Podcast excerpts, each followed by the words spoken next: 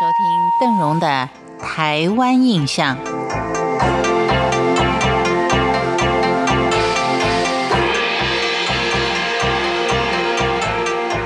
传统的集市现在在台湾呢，可以说是少之又少，几乎已经成为传统文化或是传统习俗的一部分。定期定点的市集，在各个地区似乎已经走入了历史。但是邓荣在今天的节目当中为您介绍明清时代就已开发的冈山，它就有一项每年举行三次的大赶集。这不仅保留下来，而且名气是越来越响。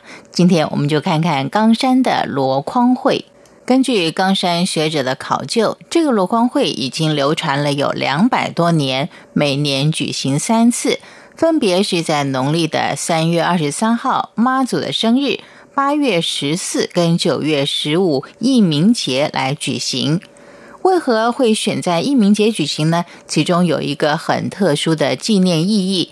所谓义民节的由来有好几种说法。比较普遍的说法是，满清时代强盗猖獗，有一次凤山县发生饥荒，当时的台南府派人带粮饷来赈灾，途经冈山的时候被盗匪拦截，官兵是寡不敌众，危急之际，冈山民众奋起护卫，虽然牺牲了很多人，但是终于保住了粮饷。镇民们就为了要纪念这些为地方捐躯的英雄，特别定义民节来纪念这件事，而且在三明区的三块厝建庙，后来还把义民爷请到寿天宫后的土地庙内。而日据时期，罗光会还曾经是抗日的联络地点。根据老一辈表示，当时南部有一批爱国青年秘密成立了抗日组织。但是因为当时通讯不发达，联络不方便，因此就利用冈山赶集作为互通信息和商讨行动事宜的地点。只可惜后来事机败露，留下了是满腔的遗憾。旧时的罗光会采的是以物易物，像农闲时所做的竹椅、竹笼、竹篮等等农具，还有随着生活所需要的农产品。而现在已经变为有上千个摊位的市集，各类的物品应有尽有。当然，多数还是现代文明产物。但是如果说您仍想找一些传统社会当中的生活用品的话，细心的去找，仍然会发现很多像竹器品啦、牛犁渔网跟手工艺等等这些传统的生活用品。罗荒会一年只有三次，而一次也只有三天。在这三天里头，冈山真的是万头钻洞，挤满人潮。不仅仅是冈山地区十多个乡镇会参与这项盛会，还有远从屏东、台南跟嘉义来的人，不辞劳苦的前来赶集。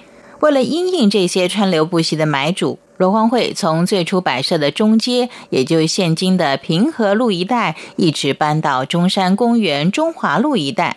而到了民国七十七年，也就西元一九八八年，更转到前锋路以及和华路。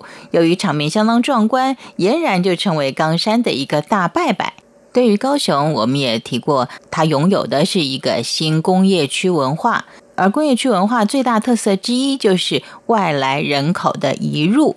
高雄市的派系就相当多，早期分为在地派，就高雄派、澎湖派、台南派。目前澎湖派已经是没落，由嘉义派取而代之。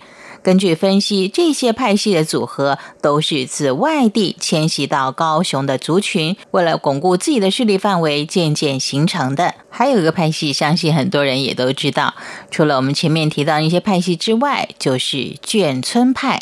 眷村派现在虽然是不如过去影响力那么大，但是一旦动员起来，也占有举足轻重的分量。以上是邓仁为您介绍的工业区文化重镇高雄台湾印象，我们下回见。